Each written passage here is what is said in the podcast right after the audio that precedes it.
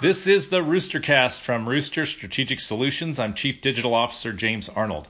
Amazon Prime Day or days are over, and early news shows that it was a major success.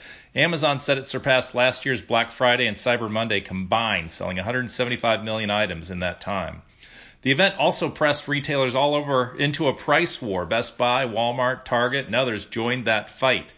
Prime Day matters greatly because it is another point in time when voice assistants take a center stage. Alexas in the $20 range will no doubt boost the category from about 41% adoption earlier this year domestically and probably around 31% in agriculture. And it'll bounce it up to a few points, more than a few points. Scale is our key component for making these devices work as a piece in the marketing pie. Events like a successful Prime Day or days will only help those ready to take that take advantage of it. This is the Roostercast.